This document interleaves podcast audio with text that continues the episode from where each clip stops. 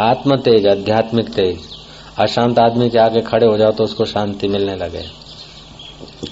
उलझे हुए जीवनों को सुलझाने की आंतरिक, आध्यात्मिक तेज होता है वो। वो बत्ती बिजली जैसा तेज नहीं होता। ऐसा नहीं कि वो खाना पीना खा के भैंसा होने को तेजस्वी बोलते हैं। ज्ञान संयुक्त तेज होता है। भक्ति रस का ज्ञान, रस का वैराग्य ज्ञान, दिव्य परमाणु निकलने लगते हैं ऐसे ज्ञानी के शरीर। ज्ञानी का शरीर चिन्मय हो जाता है, दिव्य परमाणु से भरपूर हो जाता है। उसकी हाजिरी या उसका जहाँ बैठना उठना होता है, वो जगह भी शांतिदायी, प्रेरणादायी हो जाती है। तभी तो अपन लोग तीर्थ बना देते हैं उनको उस जगह पर मत्था टेकते हैं। वो ब्रह्म तेज से भर जाता है। जो वेदांत के ज्ञान के अनुकूल अपना आचरण बनाता है तो उसके परमाणु दिव्य होने लगते हैं। और ब्रह्म तेज से पूर्ण होने लगता है। ऐसा ब्रह्मवेता हाजिर होता है, तभी ठीक है, जानते हैं। अपने का जान लेता रहा। वो जब चाहे, अपन क्या क्या करते हैं अपने मन में? अपना मन में हूँ गरी यू है ये कोक दी जो आई છે ना तो बापू त्या बैठा बैठा जुए। हम्म। इसलिए जिसको जीवित महापुरुष मिलते हैं, वो बड़े भागशाली हैं। क्योंकि उनको निगुरे नहीं हैं। उनकी देखभाल करने वाले ब्रह्मवेता की कृपा होती है। परमात्मा अपने आप में तृप्त रहना, इसमें रुचि होगी। अपना नित्य जो पोथे पढ़ के जो ज्ञान आएगा, वो बाहर से आपने थोपा है। वो दवाइयाँ, टॉनिके लेकर जो औषधि से बल आएगा, वो बाहर का लिया हुआ है। नाच गान से खुशी बाहर की ले रहे तो आप पराधीन है। अपना स्व का ज्ञान उत्पन्न स्व का रस उत्पन्न हो, स्व से स्वास्थ्य लाभ स्व आपका संपूर्ण औषधियों की खान जिनको डायबिटीज़ होती है ना इंश्योरेंस की इंजेक्शन लेते हैं। लेकिन आप आसन करो तो आपका शरीर इंश्योरेंस बनाता है। हार्ट अटैक की तकलीफ़ होती है तो दवाई लेते, लेकिन आप परोपकार करो तो वो औषध अपने शरीर में से ही बन जाती जो ब्रह्मांड में वो तुम्हारे अंदर है। केवल भूल मिटा दो। बाहर का आश्रय छोड़ते जाओ। अनाश्रिता कर्म फलम कार्यम कर्म करोति सन्यासी च योगी च न निराग्नि चाक्रिया। क्रिया, अग्नि, ये, वो छोड़ दिया हम सन्यासी हो गए। इससे सन्यास नहीं। आसक्ति को आशाओं को छोड़ दो मुझे। ये करूँ तो सुख मिले, ये पाऊँ तो सुख मिले। ये वहम है। अनेक को जान जान के आप थक जाएँगे। अनेक में जो एक बसा है, उसको जानने का प्रयोग करना ही इस योग विद्या और वेदांत विद्या का लक्ष्य है। अनेक को देखते हैं, लेकिन अनेक में जो एक है, वो जब तक नहीं दिखेगा, तब तक भय नहीं जाएगा, तब तक शोक नहीं जाएगा, तब तक वो मस्ती नहीं आएगी। इन तीन दिनों में, चार, पाँच दिनों में, हम अनेक देखें, लेकिन अनेक में बसे हुए एक पर निगाह रखें। जिस समय हम ध्यान करते हैं, ये हम प्रवचन सुनने के लिए इकट्ठे नहीं हुए। यहाँ हम कथा सुनने के लिए इकट्ठे नहीं हुए। यहाँ कोई पितरों को तर्पण करने के लिए इकट्ठे नहीं हुए। हम यदि आध्यात्मिक यात्रा करेंगे तो हमारे बिना तर्पण के उनका उद्धार हो जाएगा। हम यदि सचमुच में गहरे में खो जाएँगे तो हमें पता भी न चलेगा इतना इतना हमारे जीवन में एक नई दिशा मिल जाएगी। हम जो आए हैं वैसे वापस न जाए। ढांचा तो वही का वही घर वापस जाए, लेकिन अंदर से आप बदले हुए आदमी जाए। ऐसे ब्रह्म बोध से, तीन मिनट के लिए भी कोई संपन्न हो जाए तो इंद्र का राज भी कुछ नहीं, वो इतना महान हो जाता है। स्वर्ग का वैभव भी कुछ नहीं, इस जगत का आकर्षण भी कुछ नहीं।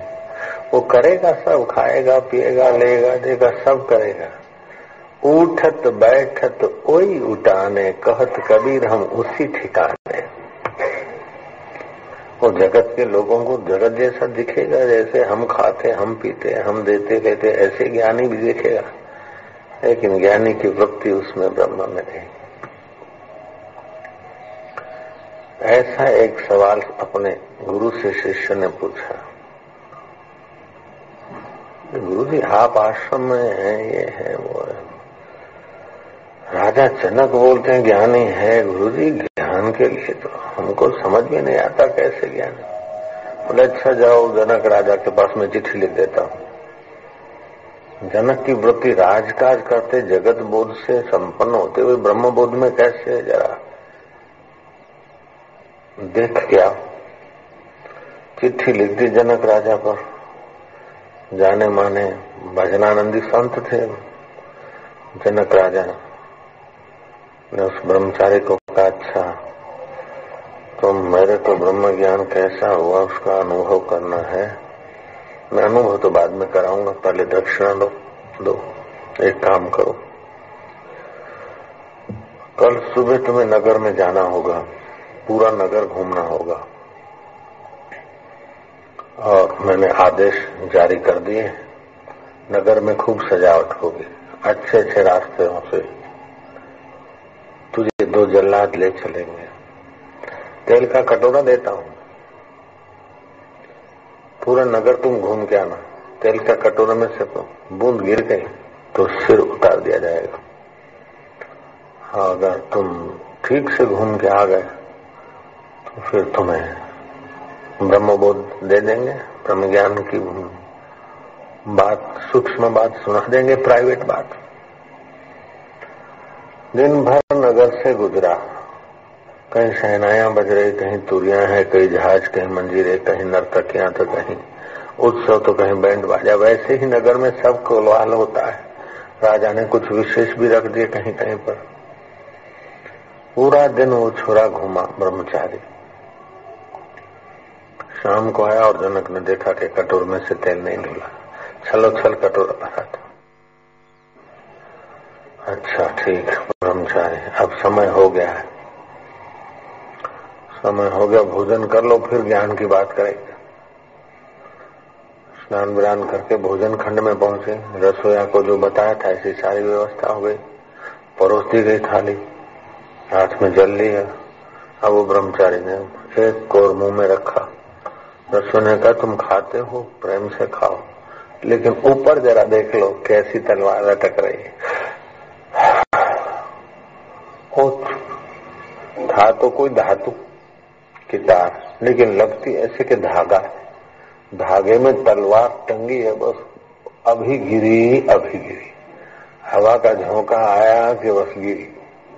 वो खाता जा रहा है लेकिन नज़र पूरी की पूरी उस तलवार में टिक अलग अलग चीज़ें हैं थाली में। उनके स्वाद में राग नहीं, अस्वाद में दोष, द्वेष नहीं। कहीं नमक ज़्यादा था तो कहीं शक्कर ज़्यादा थी तो कहीं मिर्च ज़्यादा था। और कहीं बहुत बढ़िया था, कहीं घटिया था। ऐसे थाल में व्यंजन थे इधर उधर से खाया, लेकिन उन व्यंजनों की खटास, मिठास, अच्छाई, बुराई, चित्त पर नहीं रही, चित्त पर ज़्यादा ध्यान उधर का रहा। जैसे थोड़ी पीड़ा होती है, फिर बड़ी पीड़ा आ जाए तो थोड़ी पीड़ा आदमी भूल जाता है। और छोटा सुख होता तो बड़ा सुख आ जाता तो छोटा सुख भूल जाता है। ऐसी वृत्ति ही, वहाँ चली गई। कैसे भी कह के पेट भर लिया, भूखा था। राजा जनक ने भोजन के बाद उसको बैठाया, बोले, अब देखो ब्रह्मचारी, नगर में आज तो बहुत व्यवस्था थी। कितनी बरातें देखी तुमने? बोले, महाराज, आवाज़ तो खूब सुनाई पड़ता था, लेकिन बरातें कितनी मुझे पता नहीं। क्यों? मेरा ध्यान पूरा वहाँ था। अच्छा क्या क्या देखा? बोले महाराज, क्या देखा, क्या सुना? बस तेल का कहीं बूंद न ढुल जाए।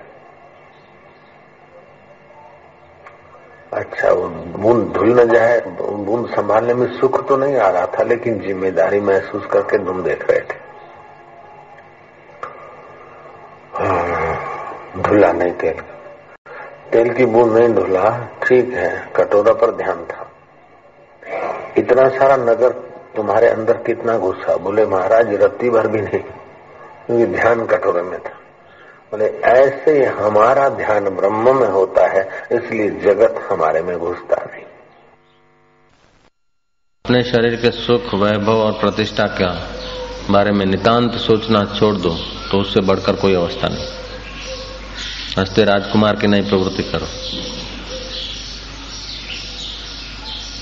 जब आप परिणामों की चिंता में पड़ते तो स्वर्ग से गिराए जाते આટલું કરી પછી શું આપણે આટલું ઓલું કર્યું પણ બદલામાં એ લોકો શું આપશે अच्छा तो नहीं करो तो अपने शरीर को वैसे ही तो जलाना है गलाना है जो देता है वो पाता है जो रखता है वो खोता है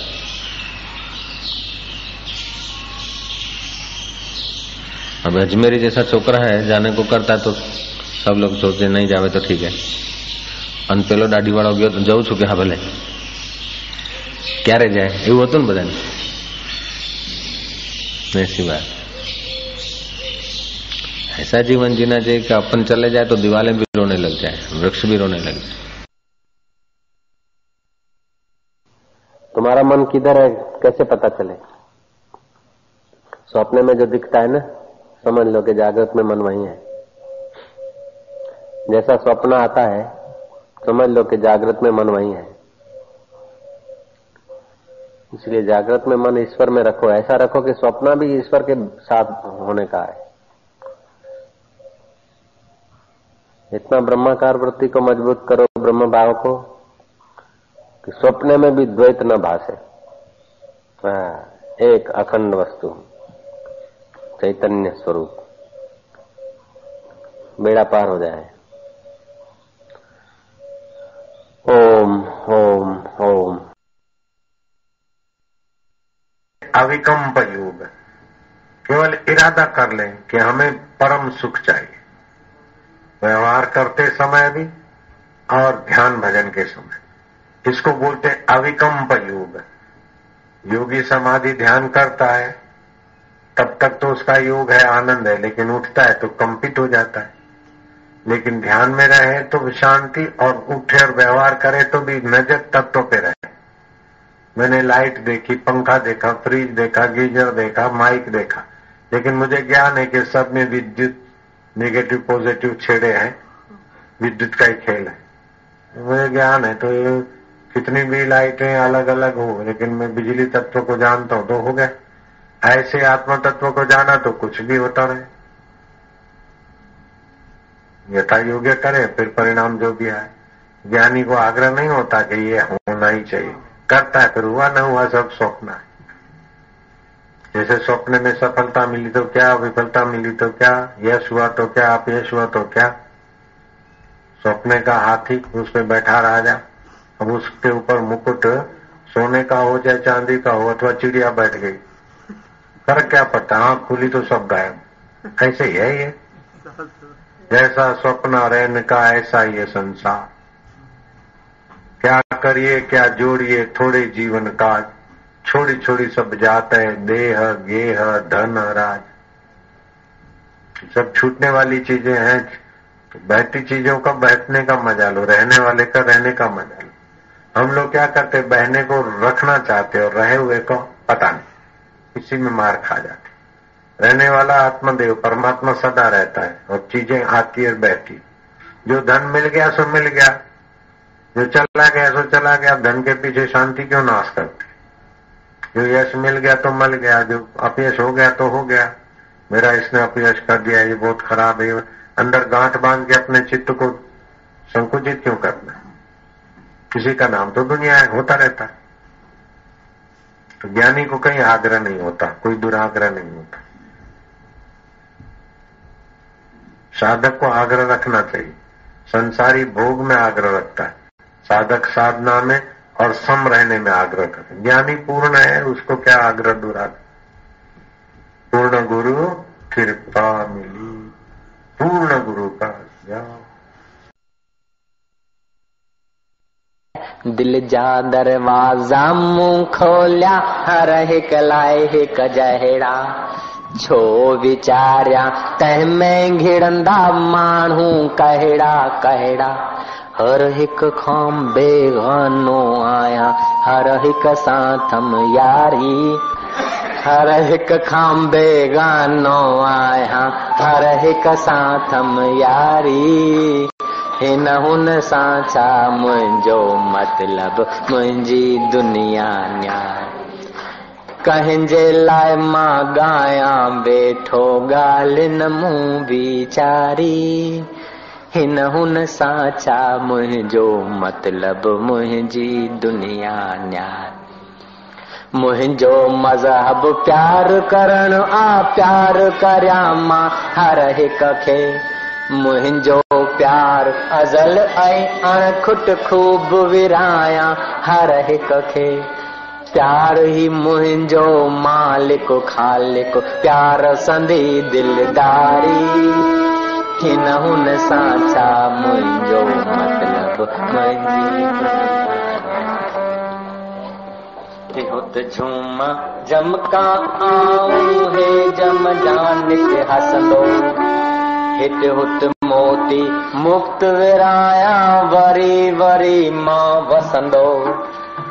मुंहिंजा मोती निर्मल ज्योति जग चिमके चौधारी।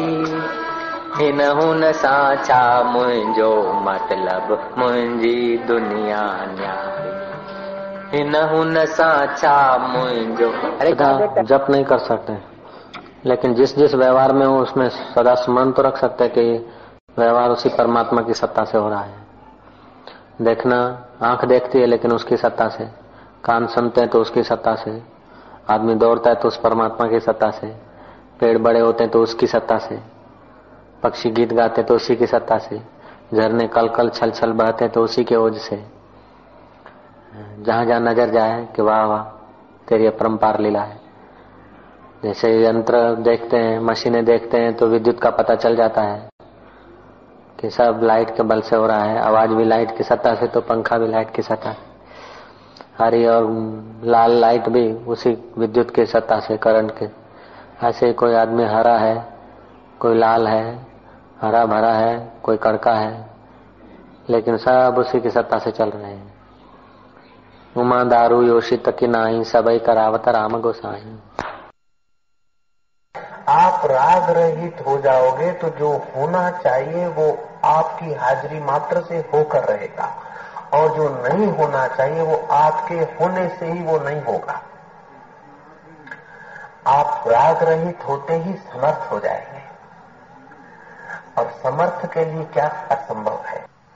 तो सूर्य के होने से फूल खिलने लगते हैं, पक्षी गीत गाने लगते हैं, बच्चे भी करवट लेने लगते हैं और बूढ़े भी जगने लगते हैं, जवान भी जगने लगते हैं।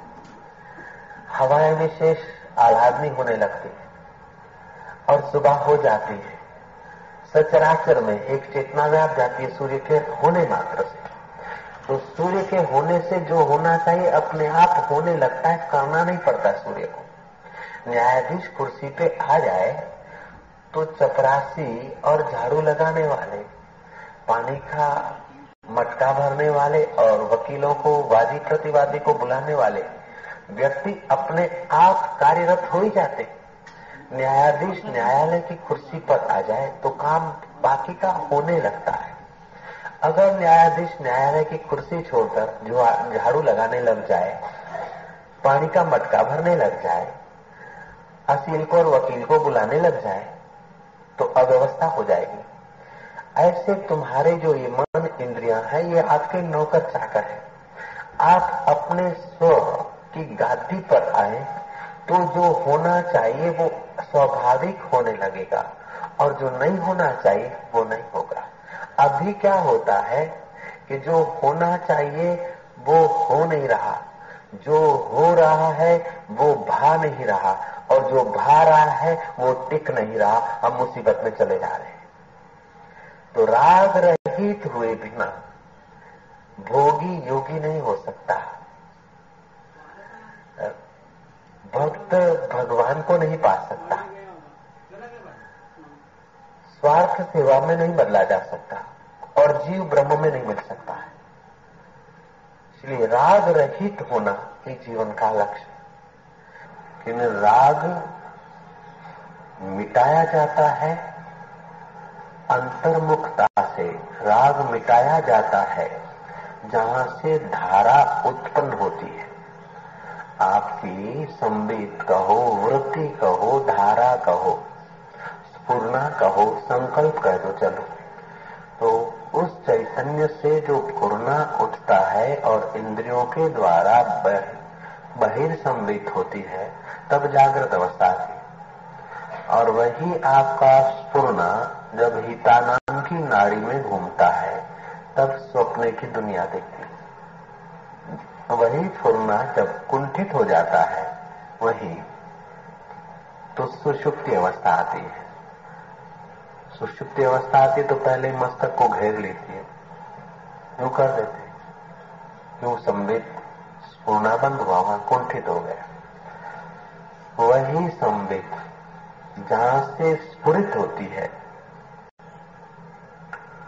उस अवस्था को, उस तत्व को तुरियावस्था कहते हैं।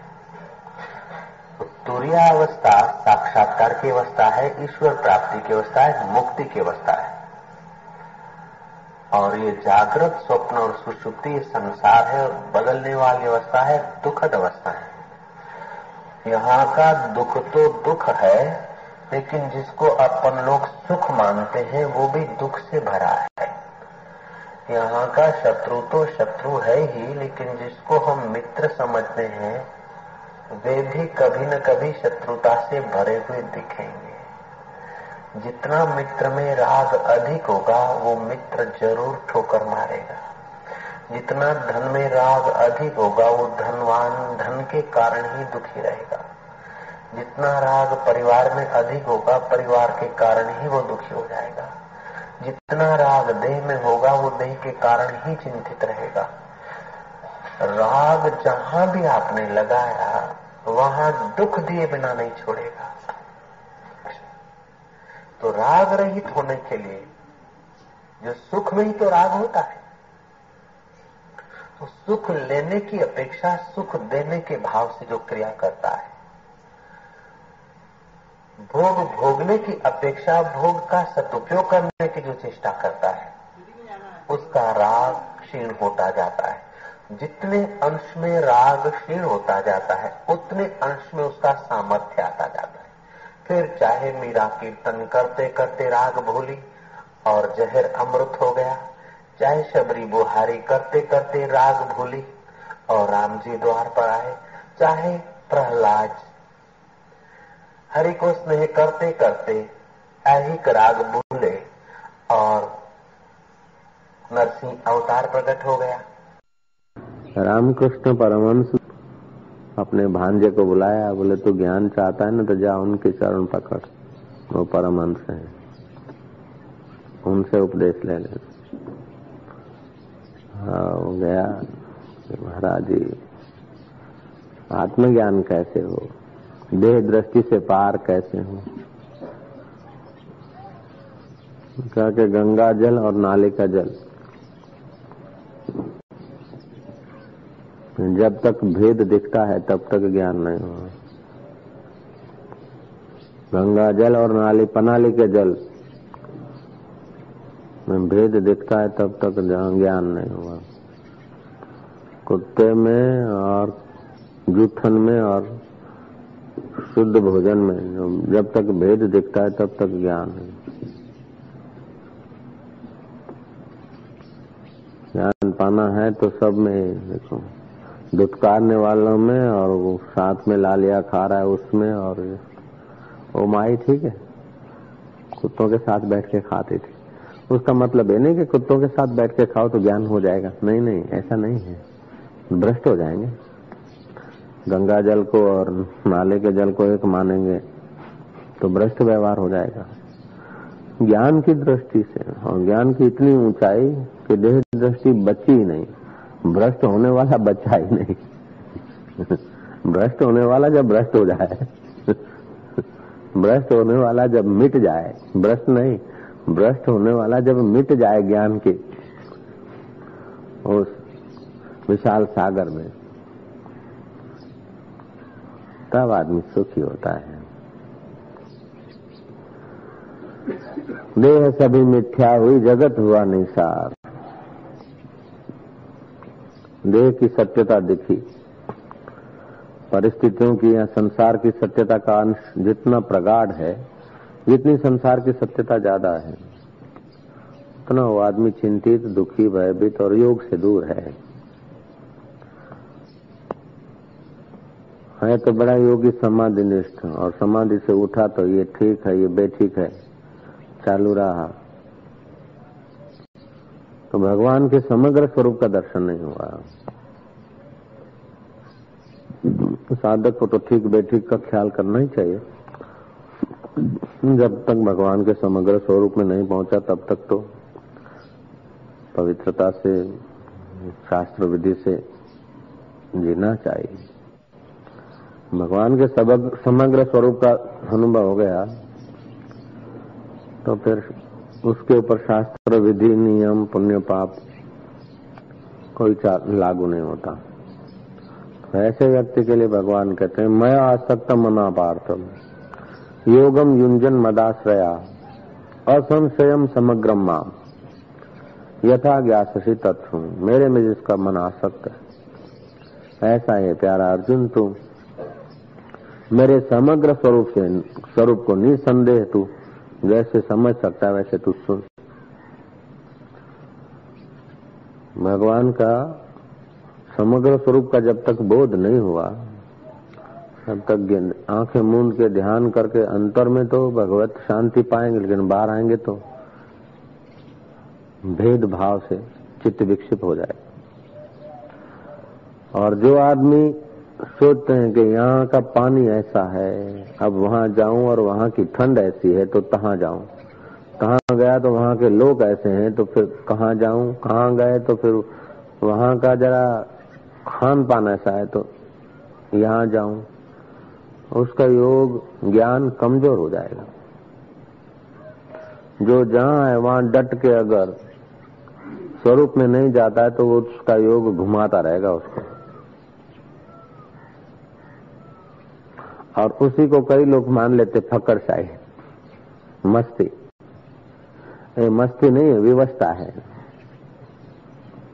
ध्यान से सुने, साधक लोग। ये विवस्था है। उसको मस्ती मान लेते हैं। और ऐसे मस्त बहुत घूमते हैं। क्या हाल है कि अपने तो मस्त हैं। मस्त कैसे हैं कि बस जहाँ मौज आई, चल दिया। जहाँ मौज आए, वहाँ चल दिया कि जरा सा प्रतिकूलता आई तो भाग लिए। ये जरा ईमानदारी से गहराई से देख। नहीं तो कहीं मन ठगता तो नहीं लाला आपको। मस्तराम वो है दूध किया भिखारियों ने, और फिर भी शोभ नहीं हुआ। वो भटके हुए भिखारियों ने भोजन की पत्तलें फेंक दी, और उन पत्तलों में भी से उठाकर अपनी सुधा निवृत्त कर रहे फिर भी कोई फरियाद नहीं उद्वेग नहीं वो मस्त है। अपन मस्त कैसे? अपन तो भगेड़ू राम है। मस्त राम नहीं है।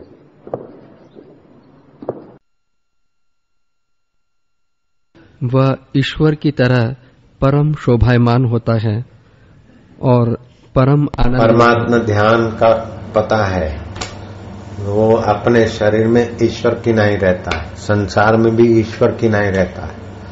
वस्तुओं के लिए, पैसों के लिए, चीज़ों के लिए दर दर की ठोकरें नहीं खाता। जैसे ईश्वर के आगे सब हाजिर हो जाता है, ऐसे उस आत्मारामी महापुरुष के आगे सब हाजिर हो जाएगा। बंदा होके नहीं जीता है, खुद भगवान होकर जीता है, पुजारी होकर नहीं। उसका कोई पूजनी नहीं रहता। सारी पूजाएँ हो जाए, फिर भी कोई पूजा बाकी रह जाती है। वो गुरुदेव की पूजा उसने ठीक से कर ली तो फिर अब उसकी सारी पूजाएँ सदा हो गई। वो संसार में रहता है, लेकिन ईश्वर होके रहता है, जीव होके नहीं रहता। पुण्य पाप के पोटले उसके नहीं बनते। ऐसे गुरु से धोखा करने वाले कितने फूटे कर्म है ज्ञानी को देखकर कईयों को उनके आचरण को देखकर कईयों को વહાલ पैदा એ તો એમનું એમને શરીર દ્વારા આટલું દેખાય છે તો એમને ઊંડાણમાં કેટલું હશે એટલામાં તેટલું તો તેટલામાં કેટલું બ્રહ્મજ્ઞાની સંઘ ધર્મરાજ કરે સેવા તમને સાક્ષાત્કાર થાય ને તમારા સંપર્કમાં કોઈ ગયો હોય ને તો પછી એનો વાળવાંકો ના કરી શકે એનો આદર કરે ब्रह्मवेता माणस यमराज का वहाँ डंडा कमज़ोर हो जाता है। यम के नियम वापस चले जाते ऐसा आत्मा। और वो सबके पास है। उतने का उतना। फिर भी यार पाते नहीं है, वरी क्या करना चाहिए? आत्मज्ञान होने के पहले अगर जंगल में भी बैठे लेकिन आत्मचिंतन करते हैं ना तो प्रकृति को कई रूप लेकर तुम्हारी सेवा करनी पड़ेगी। आप आत्म ध्यान में, अपने ध्यान में बैठे और सांप आ गया तो सांप का स्वभाव बदल जाए। सिंह आ गए तो भूखा सिंह, आपको नहीं छुए। एक बार विवेकानंद बहुत उद्विग्न हो गए। इतनी भर यवानी में घर बार छोड़ के भगवान को खोजने निकले और इतना दुर्भाग्य कि अभी तक प्रभु नहीं मिलता तो जीकर भी क्या करना इस दुख रूप शरीर को कितना संभालना नहलाओ खिलाओ, पिलाओ, घुमाओ, भिक्षा मांगो, एक करो ये क्या? इससे तो मर जाना अच्छा है। अज्ञानी होकर जीना, ईश्वर के बिना, ईश्वर साथ में और उसकी मुलाकात नहीं, और फिर जी के क्या आत्महत्या करने का विचार गया ऐसा नहीं कि कहीं अपने को मार डाल, किसी के काम आ जाए, संत हृदय थे। अंत में जाए तो किसी के काम आ जाए तो जंगल में तो थे कि चलो ऐसे कोई शेर के आगे जाके खड़ा हो जाऊँ, सिंह खा जाए। उसकी तो भूख मिटे। हमारी भूख न मिटी तो कोई बात नहीं, हमें तो ईश्वर चाहिए, उसे तो खाना चाहिए। तो खाना तो है ही है, ये बॉडी तो उसके काम का है। खोजते खोजते शेर बबर के पास पहुँच गए, भूखा शेर। नजीक गए तो शेर भाग गया। ऐसा होता आप ईश्वर के लिए, ईमानदारी से ईश्वर के लिए जीते ना तो काल के सामने भी जाएँगे तो काल को किनारा करना। आप मृत्यु नहीं कर सकता होगा। ऐसे दूसरे भी कई प्रसंग होते हैं। कई महापुरुषों के जीवन में होते हैं। लेकिन जो प्रसिद्ध महापुरुष होते हैं, उनके जीवन की घटनाएँ लोगों तक पहुँचती है। जो प्रसिद्ध नहीं है, उनकी लोग घटनाएँ लोगों तक नहीं पहुँचती।